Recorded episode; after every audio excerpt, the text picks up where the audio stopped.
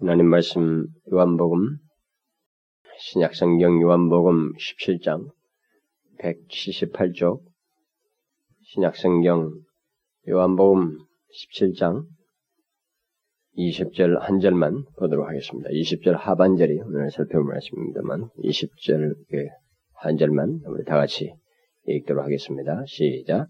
내가 비없는 것은 이 사람들만 위함이 아니요 또 이 저의 말을 인하여 나를 믿는 사람들도 위함이니 에, 오늘은 다음 다음 주에 있을 영혼 구원의 날을 에, 앞에 두고 우리에게 있어야 할 이 복음 전도에 대해서 에, 살펴보려고 합니다. 이미 제가 그, 그 말씀을 전하기에 앞서서 그 말씀과 관련된 찬송을 먼저 앞에서 보통 부르기 때문에 이미 앞에서 찬송을 부르면서 여러분들은 이렇게 예상을 했을지도 모르겠습니다. 우리가 1년에 이렇게 두 번, 세 번, 뭐, 난 두 번씩 지금 현재로서는 하고 있습니다만은, 그리스도인들이 예수를 믿고 나서 가장 중요하게 그에게 할 반응이 바로 이것입니다. 복음을 전하는 것입니다. 그래서 저는 이미 그 영혼군의 날 앞에 두고, 어, 지난번에 그, 왜 우리가 복음을 전하는지, 그 복음을 전하는 필요성과 어떤 그 당위성에 대해서 아, 말씀을 전했습니다. 그래서 오늘은 좀 다른 어, 또 다른 문제, 복음 전도와 관련해서 또 다른 문제를 어, 살펴보려고 합니다. 자, 그에 앞서서 한 가지를 어, 질문을 해보도록 하십시다. 여러분들은 다른 사람들에게 복음을 전해보았습니까? 복음. 복음을 전해보았어요? 지금 제가 묻고 있는 것은 어떤 사람에게 교회를 가자고 말해 보았느냐라고 하는 것을 묻는 것이 아니고 복음을 구체적으로 전해본 경험이 있느냐라는 것입니다.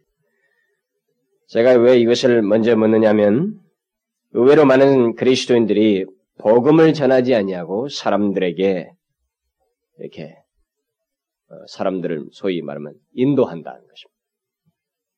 복음을 전하지 않고 사람들을 인도하려고 하는 것을 본다는 것입니다. 흔히 그 사람들은 그냥 교회 갑시다. 아, 교회, 가, 교회 가자고. 이렇게 보통 말을 하거나 아니면 예수를 믿으면 복받고 잘 되고 문제가 잘 해결된다고 하는 것. 예수를 믿으면 무엇인가 좋은 일이 생긴다고 하는 것. 당신에게 있는 문제들이 해결되고 어떤 일이 좋은 일이 있다고 하는 것.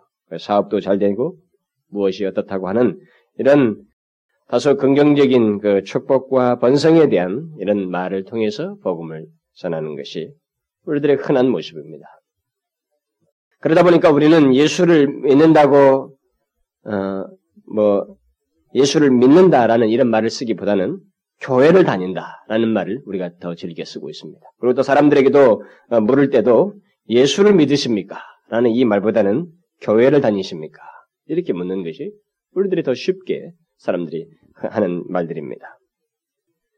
어쨌든 우리는 개인적으로든 공개적으로든 복음을 전하지 않고는 그 누구도 사람을 그리스도께로 인도할 수 없음에도 불구하고 그 방법을 교묘하게 우리들이 비껴나간다는 것입니다.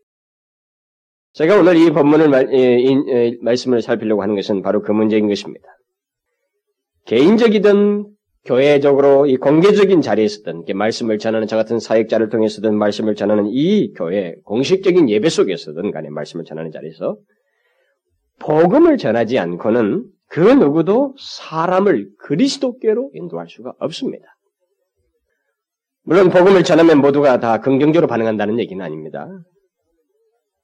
그러나 일단 진정한 구원의 역사, 다시 말하면 영혼이 거듭나고 소위 회심하는 이런 일은 사람에게 진정하게 그 영혼이 생명을 얻는 분명히 하늘로부터 임하는 천상적인 구원의 역사를 이 사람이 경험하게 되는 것은 복음을 접함으로써만 복음을 전해 들음으로써만 있게 된다는 것입니다. 바로 이런 사실 때문에 모태신앙이라는 것도 문제가 되는 것입니다. 그가 아무리 부모의 믿는 부모 밑에서 태어났어도 어느 땐가는 교회를 나오는 것을 넘어서서 복음을 반드시 들어야만 하는 것입니다. 복음을 들어보지 않은 소위 모태 신앙이라는 사람들은 그 이전까지는 의미가 없어지는 것입니다. 그는 아직까지 거듭나지 않을 수도 있고 예수 그리스도와 아무런 상관이 없이 교회를 다닐 수도 있는 것입니다. 오늘 본문은 바로 그런 문제를 우리에게 시사해 주고 있습니다. 복음으로 사람들이 구원을 얻는다는 것입니다. 오늘 우리가 읽은 말씀은 예수님께서 십자가에 달리시기 전에 하나님 아버지께 모든 그를 믿는 모든 사람들을 이제 대속하기 위한 대제사장으로서 기도하신 그 내용 중에 한 내용입니다. 뭐, 그, 이 엄청난 내용, 이 내용은 정말로 굉장한 내용입니다. 근데 그 내용 속에서 주님께서 장차 있게 될, 미래에 있게 될 모든 것까지 다 포함하는 기도를 지금 하고 있는데 그 내용 중에 지금 사람들이 어떻게 구원을 받을 것인가, 어떻게 예수를 믿는가라는 이 문제를 오늘 읽은 본문에서 언급을 해주고 있습니다. 저희 말을 인하여 나를 믿는 사람들을 위함입니다. 내가 비옵는 것은, 제가 지금 기도하는 것은 저희 말을 인하여서 나를 믿는 사람들을 위함입니다. 주님은, 주님은 여기 저희라고 하는 제자들이죠. 자기 자신의 제자들을 인하여서 자신을 믿게 될 어떤 사람들을 미리 예, 바라보시면서 기도를 하셨습니다. 그게 누굽니까? 그 사람들이. 사도들의 증거에 의해서 당시에 예수를 믿게 될 그 사람들을 포함하여서 그, 그 이후의 모든 그리스도인들, 현재 우리들을 포함하여 앞으로도 예수를 믿게 될 모든 사람, 예수 그리스도께서 이 세상에 오셔 재림하셔서 심판하시기 이전까지 그리스도를 믿어 구원을 받게 될 그 모든 사람들을 포함하는 그런 내용입니다. 그런데 오늘 본문에서 우리가 살피려고 하는 그 내용은 사람들이 어떻게 주님을 믿게 되는가 하는 것입니다. 그것은 주님께서 자신의 기도가 반드시 응답될 것을 응답될 것이라고 하는 그 사실 속에서 지금 기도한 것이기 때문에 이것은 확정적인 것이고 또 역사적으로 이미 검증된 것입니다. 어떻게 주님을 사람들이 믿게 될 것인가? 주님은 그 부분에 대해서 여기서 분명하게 말해주고 있습니다. 어떻게요? 저희 말을 인하여서 이렇게 말하고 있습니다. 이 말은 사도들의 전한 말씀을 듣고 예수를 믿게 된다는 것입니다. 그러면 사도들이 전한 것이 무엇입니까? 그것은 일차적으로 여기 다 기록되어 있어요. 사도들이 전한 것들은 주로 기록되어 있습니다. 그러나 그들이 전한 메시지의 핵심적인 것들은 전체를 다 하나로 요약하자면은 바로 예수 그리스도입니다. 복음이에요. 그러니까 우리들을 포함하여서 앞으로도 예수를 믿을 사람들은 그냥 예배당에 데려옴으로써 그들이 예수를 믿게 되는 것이 아니고 사도들이 전한 말씀, 곧 복음을 인하여서 그리스도를 믿을 것이다라는 것을 우리에게 말해주고 있는 것입니다. 여러분은 주님께서 바로 이 사실을 미리 내다보시며 기도하셨고 또 그 기도대로 실제로 수많은 사람들이 그 뒤로 복음을 듣고 그리스도를 믿었다고 하는 사실 그리고 앞으로도 믿을 것이라는 사실을 알고 있습니다. 다른 길이 아니라 바로 주님께서 기도하신 대로 지금까지도 진행됐고 앞으로도 그렇게 될 것이라고 하는 사실을 분명히 알고 있느냐는 거예요. 주님의 기도는 아주 분명한 것을 말하고 있습니다. 교회에 데려오는 것만으로 또는 예수 믿으면 복받고 잘 된다는 것을 말함으로써 예수를 믿는 것이 아니고 그들이 주의 백성이 되는 것이 아니고 사도들이 증거한 말, 곧 예수 그리스도의 자신에 대해서 전한 말씀을 인하여서 그리스도를 믿게 될 것이다 라고 말을 하고 있는 것입니다. 우리는 이 사실을 대단히 중요하게 생각해야 합니다. 아니, 이것이 사람이 그리스도를 믿는 데 있어서 결정적이라고 하는 것을 알아야 됩니다. 어떤 한 사람이 그리스도를 믿는 데서 가장 결정적인 것은 바로 이것이다고 하는 사실을 우리가 기억을 해야 됩니다. 예수 믿는 많은 사람들은 자신들이 이것을 알고 있다고 생각을 합니다. 제가 이것을 여러분들에게 이렇게 꼭 집어서 강조를 하는 것은 실상과 다르기 때문에 그렇습니다. 많은 사람들이 자신들이 이것을 알고 있다고 생각합니다. 자신들이 복음을 전해서 전하고 있다고 자꾸 생각을 해요. 그러나 실상은 그렇지가 않습니다. 의외로 사람들은 복음을 비껴나갑니다. 사람들에게 복음을 말하지 않으면서 인도하고자 하는 그런 태도를 갖는다는 것입니다. 사람들에게 전도를 한다고 하지만 의외로 복음을 말하지 않고 소위 전도라는 것을 한다 이 말입니다. 다른 얘기들이 더 많아요. 복음을 비껴나간 얘기들을 주로 다룬다 이 말입니다. 그러나 주님께서 오늘 본문에서 말씀하신 말씀하시고 있는 나를 믿는 사람들이라고 한 이 사람들은 확정적인 사람들입니다. 분명한 백성들이에요. 예수 그리스도와 연합해서 영원토록 하나님과 함께할 참된 백성, 확실한 사람들입니다. 제외될 사람들이 아니고 분명한 백성들, 분명한 그리스도인을 말합니다. 그러니까 진실한 그리스도인이요 분명히 거듭나고 그들이 회심하여서 하나님의 백성이요 그리스도인이라고 하는 특징을 분명히 가지고 있는 존재들을 얘기하고 있어요. 그런 자들은 다 어떻게 바뀌느냐? 어떻게 그들이 생겨나냐? 어떻게 자기 자신들이 그리스, 도인으로 되느냐? 그들이 어떻게 예수를 믿게 되느냐? 라고 했을 때 그것은 그저 교회를 오는 것만으로 신앙 고백하는 것만으로 되는 것이 아니고 복음을 들음으로써 오직 복음을 들음으로써 그들이 예수를 믿게 된다고 하는 것을 말하고 있습니다. 그러니까 우리는 이런 문제를 생각하게 될 때, 그러니까 진실로 그리스도를 믿게 될 사람들을 놓고 이제 이 기도가 되어졌다는 것을 생각하게 될 때, 오늘날의 교회 안에서 복음을 전하지 않고 사람들, 복음과 접하지 않고도 교회를 나오고 교회 안에 소속되는 사람들이 있다는 것을 우리는 즉각적으로 생각해 봐야 됩니다.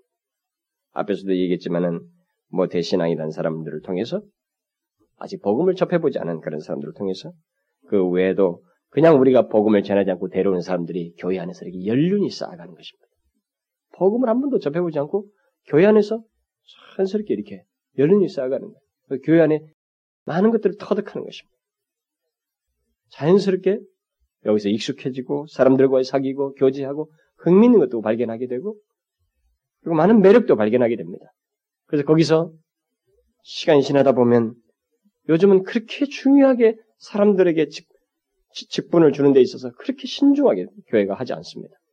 보통 연수 3년만 되면 직분을 다 줍니다. 그리고 그 사람들을 그 교회 안에 직분을 줌으로써 또 구속력도 같기 때문에 그렇게 하는 경우가 굉장히 많습니다. 그러나 그런 사람들을 보게 되면 주일도 제대로 안 지켜요. 주님께 자기 자신을 진실로 그 진심이 무엇인지도 안 드러내면 굉장히 형식적이고 자기 중심적이고 하나님은 그야말로 부수적인 존재예요. 자기가 바쁜 일 있으면 주일마다 딱 까먹었습니다. 이런 사람들이 집사요, 직분을 많은 사람들이 한국 교회는 수도 없이 많습니다. 그러니까 그런 사람들이 결국 증거를 우리가 어디서 찾을 수 있냐면 복음을 접해보지 않고 사람들이 데려온 겁니다. 무슨 동기를 통해서든 어떻게 부추겨서 데려왔던가 데려오긴 데려왔는데 데려온 것까지는 좋아요. 그것은 반드시 있어야 되는 일입니다. 그런데 복음을 접하지 않는다. 그러니까 우리들 데려올 때부터도 그렇고 복음을 접하지 않고 그들이 교회 안에서 이렇게 연륜을 쌓는 일이 있게 된다는 것입니다. 그러니까 진실한 구원의 역사는 어떤 한 사람이 진실로 그리스도인 되는 일은 복음을 들으면서만 있게 된다는 것을 우리에게 성경이 시사하는데 그러니까 다른 것이 될 수가 없다는 거죠. 오직 그것을만 된다는 것을 우리에게 시사하는데 이것이 우리 현실을 놓고 볼 때는 사람들 사이에서 먼저 기성신자들에게서부터 깡그리 무시되고 있다는 거예요. 이, 이것에 대한 분명한 신뢰들을 안 가지고 있다는 거예요. 그리고 그런 분명한 마음과 태도를 가지고 사람을 인도하고 그들을 그 영혼을 대하려고 그에게 어? 주님 앞으로 이끌기 위해서 가장 먼저 그 일을 해야 된다는 것에 대해서 오히려 비켜나간다는 것입니다. 그러니까 복음이 아닌 말로 사람들을 교회로 인도하고 소위 예수 믿게 됐다고 하는 사람들을 우리가 생각하게 될 때 우리는 그런 사람들에서 의문을 갖지 않을 수가 없어요. 그 여러 가지 결과를 놓고 볼 때도 그들의 모습을 놓고 볼 때도 제가 왜 이런 말을 하냐면은 우리 교회 안에서도 그런 어, 모습이 어, 있었습니다만은 뭐 있지만은 제가 가끔 집회에서 만난 어떤 사람들이 자기는 오랫동안 교회를 다녔지만 복음에 대해서 알지 못했다고 고백을 하기 때문에 그렇습니다. 그게 실제예요. 자기가 오랫동안 교회를 다녔습니다. 그러나 저는 복음에 대해서 알지 못했습니다. 이렇게 고백을 한다. 또 자신은 이제서야 자신이 처절하게 죄인이라는 것을 알게 되었습니다. 예수 그리스도가 자신의 전부가 되신다는 것을 이제야 알게 되었습니다. 라고 고백을 한다는 것입니다. 오랫동안 예수를 믿었습니다, 불과. 이게 엄연한 현실이에요, 우리들의. 그러나 그런 사람들은 얼마든지 교회 안에 있는 것입니다. 문제는 그들이 후에 어느 때라도 복음 앞에서 자신들이 누구이고 자신이 믿는 예수 그리스도가 자신에게 있어서 어떤 분이신지를 분명히 알고 믿고 진실로 따르는 것이 있다면 문제가 달라질 수 있어요. 괜찮습니다. 그것은 정말로 소망이 있어요. 그러나 자기 나름대로는 괜찮다고 하면서 그렇게 하다가 이 땅에서의 삶을 마치게 되면 뭐 우리가 뭐 나이 순서대로 가는 것도 아니잖아요. 어느 때든지 우리가 이 세상을 떠나 하나님 앞에 서게 되면 그때는 끔찍스러운 일을 경험하게 되는 것입니다. 복음을 들어보지 못한 사람으로서 교회를 다니다고 한그 사람을 하나님은 어떻게 대접하겠어요? 그리스도와 무관한 사람으로 취급될 수 있는 것입니다. 실제로 그럴 가능성이 있다는 것을 주님께서 이미 지상에 계실 때 말씀하셨잖아요. 나는 너를 도무지 알지 못하는 그런 그룹들이 그런 사람들이 얼마든지 존재한다는 것을 시사하셨습니다. 그러므로 우리는 어떤 영혼을 하나님께 인도하려면 복음 외에 다른 것은 말해도 소용이 없다고 하는 것을 아무 소용이 없다는 것을 분명하게 인식해야 됩니다. 무슨 말인지 아시겠어요? 영혼을 하나님께 인도하려면 그리스도께로 인도하려면 복음을 말하지 않는 한 이 영혼에는 아무런 역사가 일어나지 않는다는 생각을 반드시 해야 됩니다. 물론 교회적으로도 그렇게 해야 돼요. 복음 전은 우리 개인적으로뿐만 아니라 교회적으로도 해야 됩니다. 근데 교회적으로도 이걸 안 하는 것입니다. 교회들, 교회들도 사람들을 데려오면 의외로 이것을 안 해요. 좋은 놀이와 잘 되는 것과 예수 믿어 좋은 예담들과 성공한 사례들과 축복들을 굉장히 늘어놓습니다. 그것은 사실 매력이 있습니다. 사람은 현실적으로 필요한 것에 대해서 충족을 줄 때 그것이 답이라고 보통 생각을 합니다. 그래서 교회를 오랫동안 다녔지만 자기가 소위 어떤 문제가 있었던 다녔지만 마침 자기가 어떤 큰 문제가 있었어요. 문제에 부딪혔습니다. 근데 이 문제는 자기가 별로 여기서 해결했는데 어떻게 하다가 무슨 점쟁이 찾아왔거나 뭐 누구를 뭐 다른 종교를 찾는데 그 사람의 말이 따라셨는데 맞았어요. 그러면 이 사람이 어떻게 되겠어요? 저쪽이 맞다고 생각하는 것입니다. 그게 왜 있어요? 그 사람이 복음을 알지 못하기 때문에 그래요. 복음을 알아듣지 못한 사람들 있잖아요. 복음을 듣지 못하고 복음에 반응하지 않은 사람들은 교회 안에 있지만 언제든지 변절할 수 있습니다. 그 사람들은 언제든지 자기의 필요를 채우는 것이 있으면 등을 돌릴 사람들이에요. 그렇기 때문에 교회는 계속 그것을 말을 해야 됩니다. 복음을. 그래서 로이존스 목사가 어? 주일날 하, 주일날 오전은 그리스도인이라고 생각하고 일주일에 한 번은 자기 회중을 그리스도인이라고 생각하고 설교하고 한 번은 넌 크리스천이라고 생각하고 설교를 하는 거예요. 왜냐하면 그 안에 얼마든 넌 크리스천이 있을 수 있죠. 이제 들어온 사람도 있고 이제 들어와서 아직 아직 예수를 만나지 못한 사람도 있을 것이기 때문에 그렇게 하는 것이죠. 우리는 개인적으로든 교회적으로든 사람의 변화는 다른 것으로 있지 않다고 하는 것을 알고 복음을 전해야 되는 것입니다. 복음을 전하는 방식은 얼마든지 다양할 수 있어요. 그래서 우리는 복음 전하는 데서 어떤 사람이 어떻게 복음을 전하는 데서 전도를 했는데 뭐 몇백 명, 몇천 명뭐 늘렸다. 근데 그 사람의 성공 사례는 히트를 칩니다.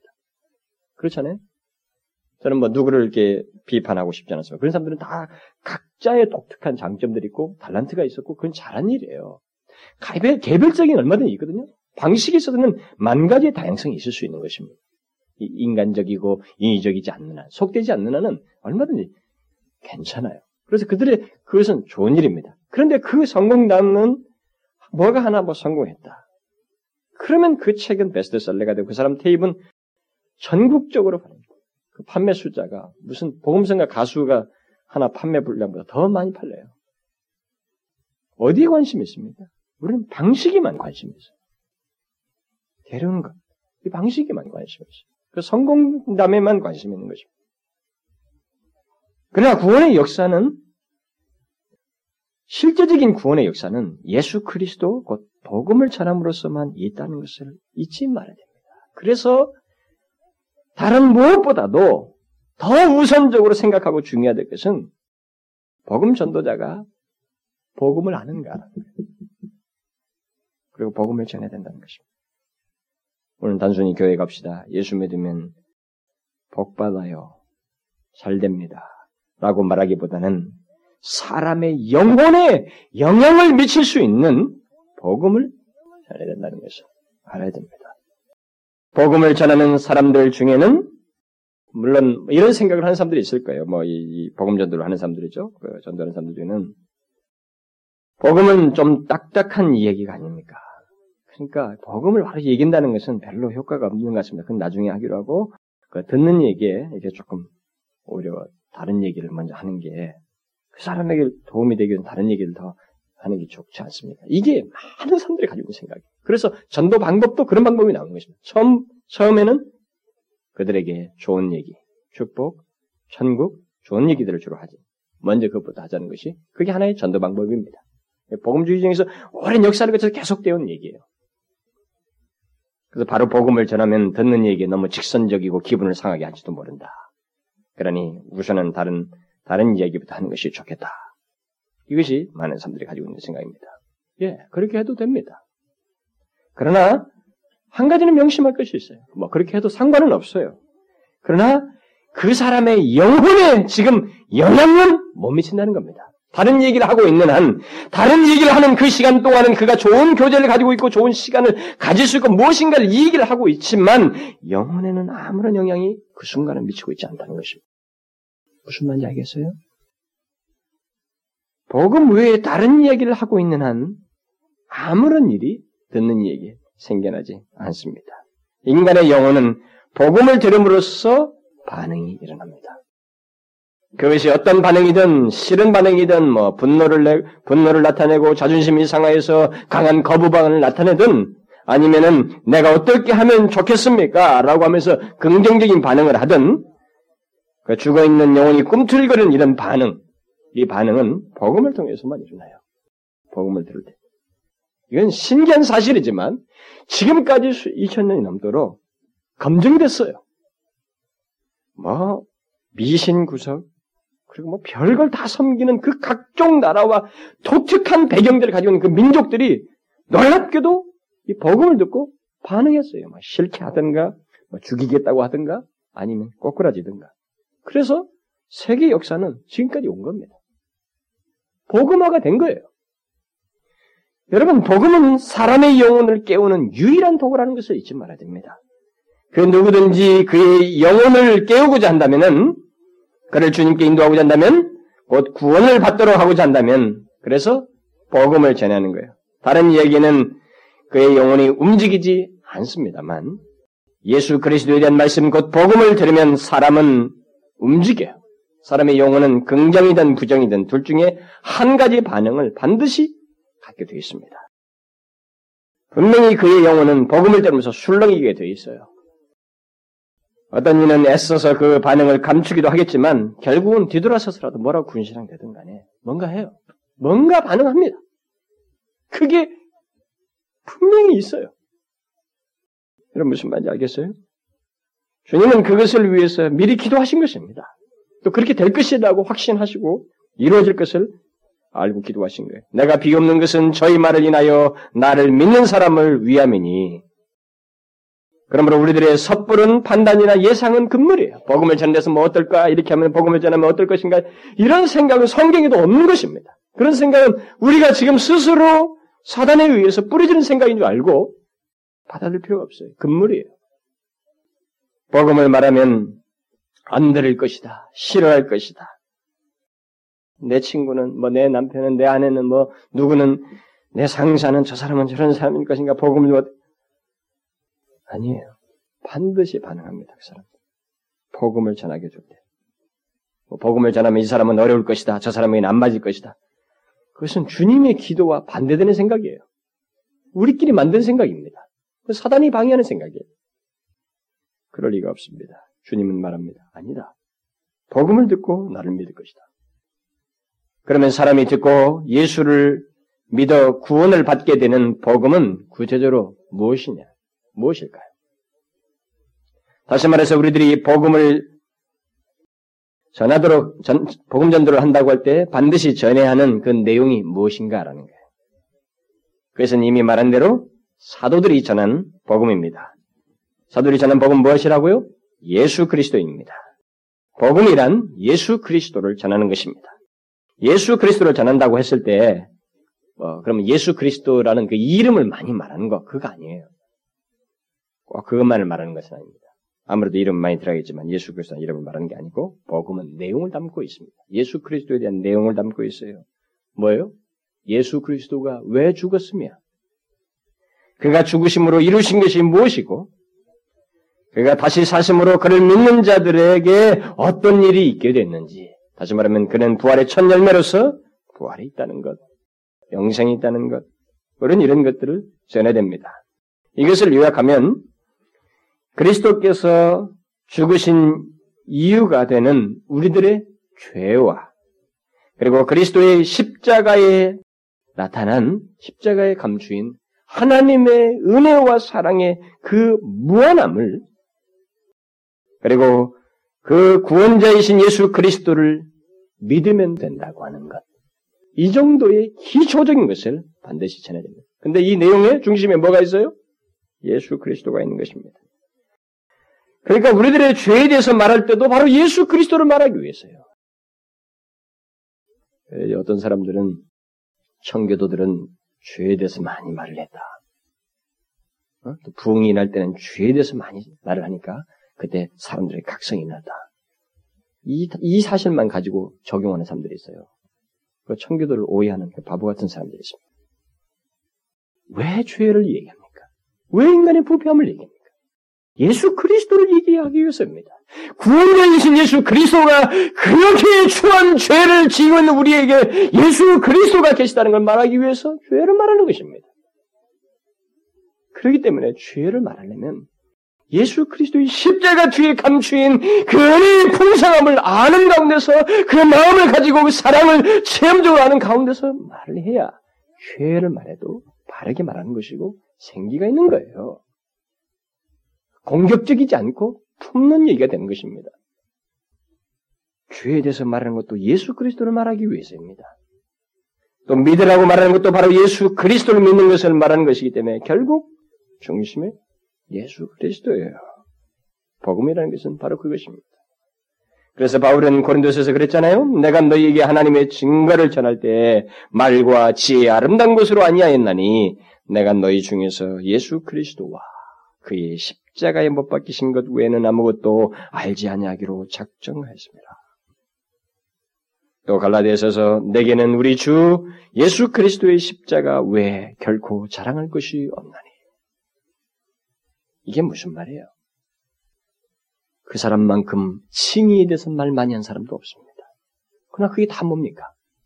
죄에 대해서 로마서에 보십시오. 두 장이나 하려 되어 있습니다. 죄에 대해서. 다 뭐예요? 예수 그리스도를 말하기 위한 것입니다. 그리스도께서 우리의 죄를 위해서 죽으셨다는 것, 이 사실을 말하기 위해서 예수 그리스도를 말하는 거예요. 죽으셨다는 것은 말은 죄를 그러니까 그리스도와 관련해서 말을 하는 것입니다. 그래서 우리가 예수 그리스도를 믿으면 의롭게 되고 영생을 얻게 된다는 것. 그러니까 예수 그리스도와 그의 십자가를 전한다는 것은 그냥 좋은 일이 있다는 것을 말하는 게 아니고 그가 우리에게 좋은 일을 했다는 게 아니고 우리의 죄를 위해서 죽으셨고 그를 말며 그를 믿는 자는 의롭게 되며 우리가 영생을 얻게 된다는 것. 그럼 믿어야 된다는 것. 그러므로 그를 믿어야 된다는 것. 바로 그거예요. 이런 모든 내용을 종합적으로 잘 나타내주고 있는 사례가 있습니다. 이 메시지의 사례가 있어요. 그것은 베드로가 오순절에 열한 사도들과 함께 서서 예루살렘에 모인 자들에게 전한 메시지 속에 잘 나타나 있습니다. 베드로가 무엇을 전했는지를 들어보십시오. 그가 이렇게 증거했습니다. 그는 먼저 요엘 선지자의 예언이 성취됐다고 하며 요엘서의 말씀을 인용한 뒤에 이렇게 말했어요. 누구든지 주의 이름을 부르는 자는 구원을 얻으리라 하였느니라. 이스라엘 사람들아 이 말을 들으라. 너희도 아는 바에 하나님께서 나사렛 예수로 큰 권능과 기사와 표적을 너희에게 베푸사 너희 앞에서 증거하셨느니라. 무엇입니까? 지금 말하는 게? 예수 그리스도의 사역을 말하는 거예요, 지금. 예수 그리스도의 사역을 말하고. 그러고 나서 그 다음에 계속해서 그가 하나님의 정하신 뜻과 미리 하신 대로 내어준 바 되었거늘 너희가 법 없는 자들의 손을 빌어 못 박아 죽였으나 무엇을 말합니까? 예수 그리스도의 십자가와 바로 너희가 법 없는 자들의 손을 빌어서 못 박아 죽였다라고 하면서 듣는 이의 죄악됨을 말하고 있습니다. 그렇죠? 그리고 계속해서 말하기를 하나님께서 사망의 고통을 풀어 살리셨으니 는 그가 사망에게 매여 있을 수 없었습니다. 뭐예요? 그리스도의 부활입니다. 그 다음 그것이 이미 구약에서 예언한 것이 성취된 것이라고 하면서 성경을 쭉 인용합니다.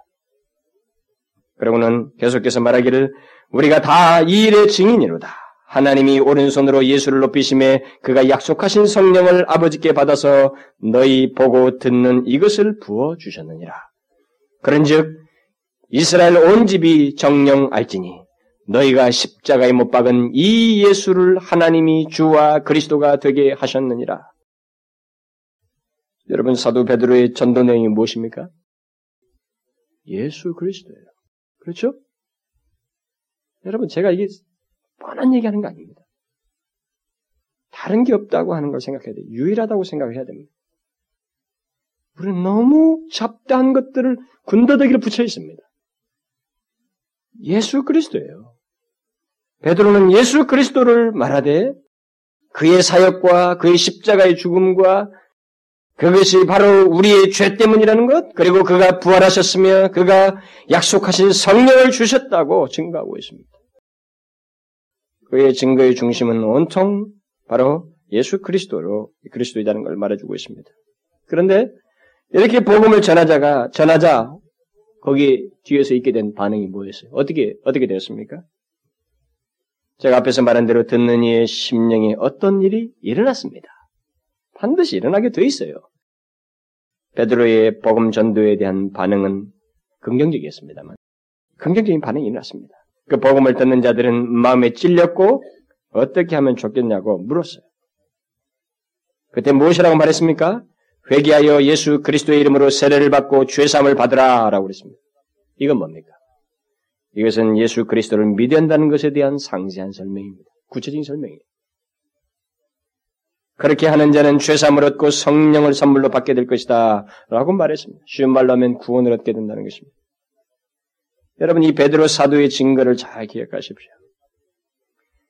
그의 증거의 중심은 다른 것이 아니었습니다. 우리는 이것을 이탈하면 안 됩니다. 다른, 놀랍게도 우리가 많은 사람들이 이것을 이탈하면서 자꾸 이 일을 하고 싶어요. 그럼, 그러나 사람에게는 아무런 일이 안 생깁니다. 이것을 이탈하면. 우리의 죄 때문에 예수 그리스도가 죽으셨다. 그러면서 그 폐역한 인간의 그 실상을 말하고 있어요. 성경적인 인간론을 말하고 있습니다. 우리는 인간을 이렇게 부추기면서 할 일이 아니에요. 부추기는 한 아무런 도움이 안 됩니다. 그래서 여러분, 저는 로이 존스 목사가 그 영국의 그, 그 엘리트들이 많은 그 웨스트민스터 채플에서 그들에게 설교를 놀랍게도 로마서를 설교했다는 것에 대해서 상당히 그리고 전도 설교를 많이 했다는 것에 상당히 의미가 있다고 봐져요. 왜냐하면 영국 사람들이야말로 문제가 없다고 생각합니다. 자기들은 다 예수 믿는다고 생각해요. 다 기독교 국가고 신앙들은 다 엉망이에요. 진짜는 아니에요. 그런데다가 다 괜찮은 사람, 도덕적으로도 문제가 없고 사회 속에서 적절히 자선 활동도 하고 그리고 어? 모든 것에서 예의가 있고 잘하고 있다고 생각하는 그 그룹들입니다. 그들에게 뭘 얘기했어요? 로마서를 통해서. 인간의 부패함을 적나라하게 말한 것입니다. 그 모든 메시지 속에 반복적으로 말해요, 그것을. 막 질릴 정도로 말합니다. 빌립보서 강의에서도 그 얘기하고, 어디 에베소 강의도 모든 데서 계속 반복. 그러니까 그것을 이 사람들이 20년 이상 그걸 듣는 거예요, 그런 내용을. 복음을 전하려면 예수 그리스도가 왜 필요한지 말해야 됩니다. 그것은 우리의, 그러기 위해서 우리의 죄와 죄로 부패한 자인 것을 말해야만 해요. 그래서 그런 우리는 오직 예수 그리스도를 믿어야 된다는 것을 말해야 하는 것입니다. 그러므로 예수 그리스도와 그의 십자가를 전하되 그리스도의 십자가의 감추인 인간의 죄와 우리들의 죄와 죄인을 사랑하시는 하나님의 사랑과 은혜를 말해야 됩니다. 그리고 믿으라고 꼭 말을 해야 돼. 믿으라고. 다른 것 하지 말라고. 뭐, 이게, 뭘 어떻게 이거 하고 뭐 하고, 우리들은, 인간은 본능적으로 그걸 가지고 있습니다. 내가 이렇게 하면 되겠지. 자기 행위를 의존하는 게 강력하게 있습니다. 그것을 안 된다는 걸 가르쳐 줘야 돼. 오직 예수 그리스도를 믿으라는 걸 말해야 돼. 뭐 어떻게 행동을 하면 무슨 뭐 어떻게 자기가 우리는 다른 종교들 그렇게 하잖아요. 가서 뭐 바치고 뭘 하고 이렇게 하면은 고행을 하고 뭘 하면은 된다고는 사상이 꽉 절여 있잖아요. 그건 안 된다는 것입니다. 인간은 번제상 부패해서 안 된다는 거예요. 오직 예수 그리스도를 믿으면 된다. 우리가 이 핵심적인 내용만이라도 분명하게 상대방에 전하기만 한다면, 만일 듣는 이가 잠시라도 멈춰서 이 증거를 주의 깊게 듣기만 한다면 그의 영혼은 분명히 꿈틀거리게 되어 있어요. 그리고 둘 중에 한 가지 반응을 반드시 하게 되어 있습니다. 믿음으로 나오거나 아니면 복음을 분명히 거부하거나 둘 중에 하나를 하게 됩니다. 저는 이런 면에서 볼 때 우리 조국 교회 안에 있는 미온적인 많은 사람들에 대해서 많은 의문을 갖고 있어요. 복음은 두 가지거든요, 반응이. 여러분 성경을 다 뒤져봐요. 복음을 듣는 사람들이 어떻게 반응했어요? 여기 기록해서 긍정적으로 나온 사람들은 다 긍정적으로 반응한 사람들이고 반대한 사람들은 어땠습니까? 다 핍박자들 아니었어요? 두 개밖에 없는 것입니다. 복음에 대한 반응. 그러나 우리들이 현실을 보게 되면 미온적인 사람들이 굉장히 많습니다. 왜 그럴까? 이 의문이 가는 거예요. 복음을 들었다면 분명히 그리스도께로 나와 자신을 드리든지 아니면 분명히 거부하든지 그래야 되는데 이것도 아니고 저것도 아닌 사람들이 있다 이 말입니다.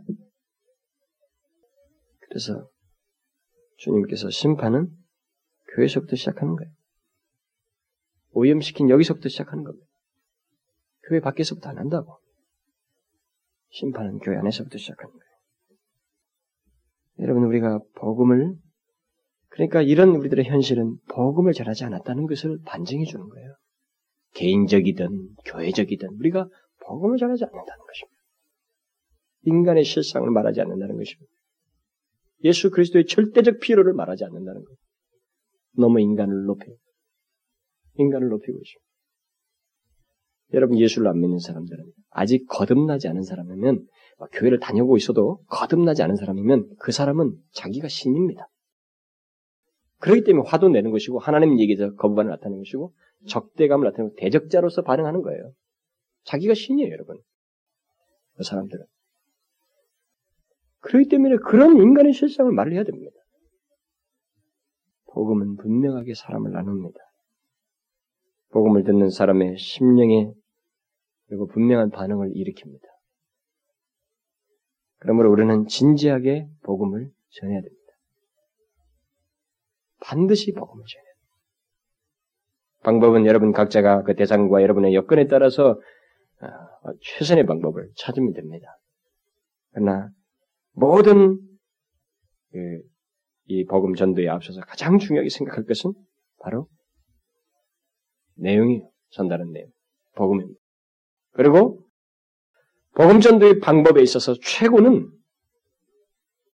뭐 여러 가지 방법이 있겠지만 그 방법 중에 최고는 예수 그리스도를 확신 있게 전하는 거예요. 그게 최상의 방법입니다. 물론 이 예수 그리스도를 확신 있게 전하는 것은 성령께서 도우셔야 하고 성령을 의지함으로써만 있게 됩니다. 그리고 복음을 확실하게 접한 사람일 때만 가능하죠. 그러나 예수 그리스도를 확신하게 전하지 않는 가운데서는 좋은 방법도 의미가 없다는 것을 알아야 됩니다. 아무리 좋은 방법을 배우고 소개받고 해도 예수 그리스도를 확신 있게 전하지 않는 사람에게 있어서의 방법은 의미가 없어요. 가장 좋은 방법은 확신 있게 예수 그리스도를 전하는 것입니다. 그래서 여러분들에게 제가 묻고 싶은 거예요. 여러분들은 예수 그리스도를 확신 있게 전하십니까? 누구에게 얘기할 때 복음을 전하고 있으며 바로 그 복음의 내용은 예수 그리스도를 확신 있게 말하느냐는 거예요. 음, 뭐냐 중얼 중얼 중얼 중얼 확신도 없는데 도대체 뭘 말하려고 하는 거지? 예수 그리스도가 자신에게 어떤 분이신지 확신 있게 말하지 않으면 안 되는 그분에 대한 그런 믿음을 전도 속에서 나타내느냐는 거예요. 여러분 한번 잘 생각해 보십시오. 예수 그리스도께서 분명히 여러분 자신을 구원하셨어요? 그가 분명히 자기 자신을 위해서 피 흘리셨다는 것을 믿고 있습니까? 예수 그리스도의 십자가의 죽음이 자기 자신에게 분명히 감동이 되고 있습니까? 그리고 그 뒤에 감추인 하나님의 사랑이 나를 압도하고 있습니까? 분명히 나는 하나님의 사랑을 입은 자라고 하는 믿음과 확신을 가지고 있느냐는 거예요. 그렇다면 베드로가 우리가 다 이 일의 증인이로다라고 말하면서 확신 있게 말했던 것처럼 우리도 확신 있게 말해야 되는 거예요. 그것만큼 확실한 증거가 없는 것입니다. 복음을 알고 소유한 사람은 영혼을 치료하고 구원하기 위해서 나서는 의사와 같은 것입니다. 여러분은 환자를 앞에 둔 의사가 보통 어떻게 행동합니까? 어떻게 치료해야, 할, 치료해야 할지를 모르고 환자의 말에 질질 끌려갑니까? 그런 의사는 없습니다. 정상적인 의사라면 환자의 증상에 대해서 듣고 그 다음에 치료를 위한 자신의 판단을 하고 그 다음에 처방을 내리고 또 치료하는 행동을 할 거예요. 그렇죠? 복음을 든 사람은 바로 그런 의사예요. 바로 이런 논리를 존 스토트 목사가 얘기했습니다. 우리 또한 현대인들의 절실한 고민거리인 좌절감, 권태, 두려움, 고독, 무미함 등에 대해서 크게 주의해야 할 것입니다. 그러나 우리가 한 사람의 절박한 공경에 멈추어서야 되겠습니까? 만일 그가 고독한 인간이라면 예수만이 친구가 된다는 정도로 말함으로써 만족해야 하겠습니까? 우리가 올바른 질문을 하고 올바른 질문을 하고 있지 않은 그 사람의 입장에 그저 마지못해서 따라가야만 하겠습니까? 만약 우리가 그렇게 한다면 우리 모두는 복음을 선포하기를 포기해야만 할 것입니다. 우리는 소경들을 인도하는 눈이 먼 지도자들이 될 것입니다. 우리는 환자가 자신의 병을 설명하는 것을 경청하여 그것을 받아들이고 곧 그것을 치료하기 위해 믿을 만한 진단을 내리는 의사와 같아야 할 것입니다. 환자 자신이 자기의 의사가 되도록 허용하는 것은 의사의 가장 책임없는 행동입니다. 의사의 일은 환자의 고통에 대한 그 환자의 견해를 받아들인 것이 아니라 환자에게서 듣고 환자를 진찰한 뒤에 의사 자신의 의견에 도달하는 것입니다.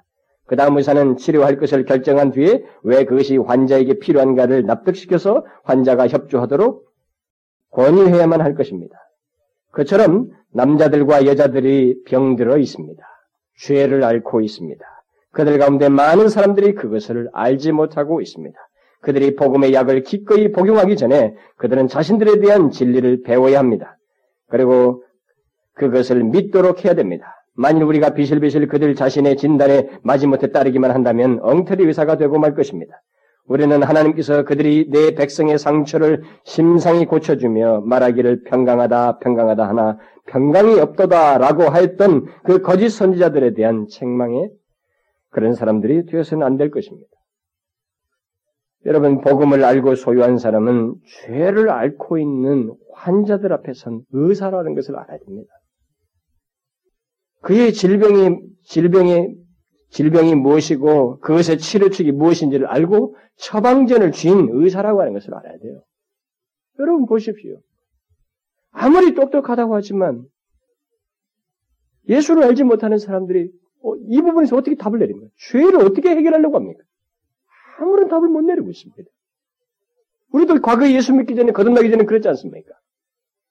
아무런 답을 알지 못했잖아요. 예수를 믿고 나서야 이 답을 알게 되지 않았습니까? 우리가 바로 이것을 알게 되었기 때문에 이제는 죄의 병을 앓고 있는 사람이 가서 말해야만 하는 것입니다. 복음을 알고 소유했다는 것은 영혼의 문제를 치료하기, 치료하는데 도울 수 있는 사람이 되었다는 것입니다. 그러므로 예수 그리스도와 그의 십자가를 그 사람을 그 죄의 질병에서 구원할 수 있는 답이 되는 예수 그리스도와 그의 십자가를 우리는 확신 있게 말해야 됩니다. 우리 주변엔 죄의 병을 앓고 있는 사람들이 굉장히 많습니다. 그들은 우리가 복음을 전하기 이전까지는 그 병에서 치료받지 못합니다. 못하게 되어 있어요. 죄의 병은 예수 그리스도를 믿지 않고는 그 누구도 치료될 수 없습니다.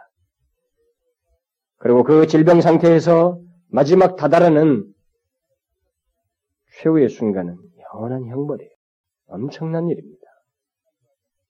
그럼 여러분 환자 앞에서는 의사와 같이 죄의 병을 앓고 있는 자들에게 예수 그리스도와의 그의 십자가를 우리는 확신 있게 전해야만 합니다. 바로 그것이 당신이 살수 있는 길이라는 것을 분명하게 말해줘야 돼요. 그런데 영혼이 살아날, 살아날 때는 바로 그런 우리의 증거를 통해서 이제 살아나게 되는 것입니다. 살아날 자가 있어요. 반응하기 때문에 반드시 있습니다. 여러분 듣지도 못한 사람이 어떻게 믿을 수 있겠으며 또 전하는 자가 없는데 어떻게 들을 수 있습니까? 그래서 우리가 전하는 자가 돼야 되고 무엇인가 말을 해야 돼요. 귀에 들려줘야 된다. 바로 예수 그리스도와 그의 십자가를 전해야 되는 겁니다. 복음을 전해야 되는 거예요. 바로 그때 예수 믿을 사람들을 우리는 만나게 되는 것입니다. 주님께서 기도하신 그 대상들을 우리는 놀랍게 만나게 되는 것입니다. 얼마 전에 어떤 분이 자기가 한 50세가 다, 다, 다 되신 분인데 자기가 한 40여 년 동안 이렇게 복음 전도를 공개적으로 못 해봤대요. 그런데 자기가 어느 지역에 이제 이사를 가가지고 그 교회에서 어, 복음 전도를 이제 보내는데 자기가 그냥 집에 뭐 혼자 있고 그러니까 가서 거기에 참여했다는 것입니다. 처음에는 쭈삣쭈삣하고 어떻게 뭐 할 줄은 모르고 막 해서 좀 이렇게 소극적으로 따라, 따라다니다가 놀라운 장면들을 계속 봤다는 거예요. 이상하게 가서 뭐 아파트도 가서 만나서 전도도 하고 뭐 이렇게 했는데 가면 듣지도 않을 것이다. 뭐 다 반대도 하도 많고 그러니까 그럴 것이다 했는데 그 중에 준비된 사람이 있더라는 거예요. 기다리더랍니다. 자기가 그런 장면을 보면서 놀랬다는 거죠. 아니 성경이 사실이다라는 걸 알았다는 거예요. 주께서 구원할 자를 준비해 두신 자가 있단 말이에요. 우리들의 발걸음을 기다린 사람이 딱 마치 기다렸다는 지 있다는 거예요. 자기가 정말 놀랍대. 정말 놀랍대요. 그렇게 저한테 말하는. 여러분, 그렇습니다. 주님께서 기도하셨잖아요. 우리를 통해서 구원할 자를 두었습니다. 있습니다, 그 사람들. 근데 그들은 복음을 통해서 반응합니다. 인간은 영적으로 죽어 있기 때문에 복음을 통하지 않고는 생기가 들어갈 수 없어요. 여러분 한번 생각해 보십시오. 천하보다 귀한 한 영혼이 구원받는 그 역사가 나를 통해서 있게 된다고 생각해 보십시오. 그 기쁨을 한번 상상해 보십시오. 저는 우리 교회에서 어떤 한 사람이 와가지고 처음에 오면은 벌써 거칠어요. 이게 아직은 각자 자기 개인, 개인의 독특한 생활 습관과 행동 방식이 있고 이 핵이 있기 때문에 조금은 거칠어 보입니다. 근데 그 사람이 주님을 알고 삶의 내용에서까지 점진적으로 이게 뭔가 내용이 바뀌는 거 있잖아요. 모르겠어요. 개캔 본 사람한테는 그런 일이 뭐 별로 나한테는 없어 보입니다. 말할지 모르지만. 그래도 처음에 이게 신선하게 있는 사람이 있잖아요. 여러분, 저 같은 인간도 이 공동체 안에서 그런 사람을 보는 것이 최고의 낙이란 거 아십니까? 엄청나게 기뻐요. 그건 말할 수 없는 기쁨입니다. 그런데 하나도 예수를 알지 못한 사람이 와서 구원을 받고 예수를 알게 됐다고 생각해 보십시오.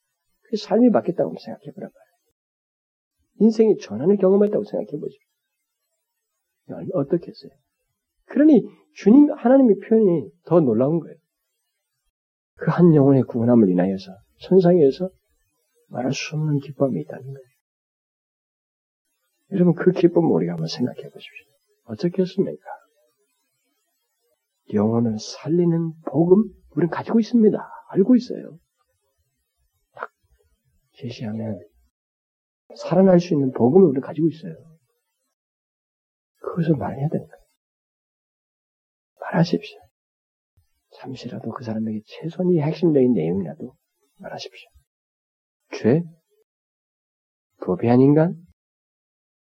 예수 그리스도와 그의 십자가, 그 뒤에 감추인 하나님의 말할 수 없는 사랑과 은혜, 그리고 믿어야 된다는 것. 최소한의 이것이라도 말해 보십시오. 그러면 하나님께서 우리에게 구원할 자를 주실 것입니다. 교회적으로든 개인적으로든 우리는 이 일을 해야 되는 거예요. 기도하겠습니다. 하나님 아버지, 복음을 들어보지 못한 수많은 영혼들, 그래서 영혼의 생계를 알지 못하는, 거듭나지 못한 수많은 사람들이 우리 주변에 있습니다. 하나님, 저들에게 우리는 먼저 예수 그리스도 안에서 얻게 된 이 새 생명 구원의 복음을 저들에게 전하지 않을 수가 없습니다. 하나님 아버지여, 우리를 통하여 생명을 주는 이 복음을 전하게 하여 주시고, 또 우리를 통하여 구원할 자를 붙여 주시옵소서. 하나님이여 수많은 영혼들이 우리 주변에 있지만 우리가 무책임한 의사처럼 있을 수가 없습니다. 분명히 질병에 걸린 환자에게 처방전을 가지고 있지만은 처방전을 주지 않는 그런 무책임한 의사와 같이 있을 수가 없사오매 하나님의 우리를 통하여 저들에게 죄의 병에서 구원받을 수 있는 예수 그리스도를 하나님이여 전하게 하여 주시고 우리의 증거를 통하여 많은 영혼들이 구원받게 하여 주옵소서. 하나님이 일이 도성과 민족과 열방을 통해서 지속적으로 크게 일어나게 하여 주옵소서. 예수 그리스도의 이름으로 기도하옵나이다. 아멘.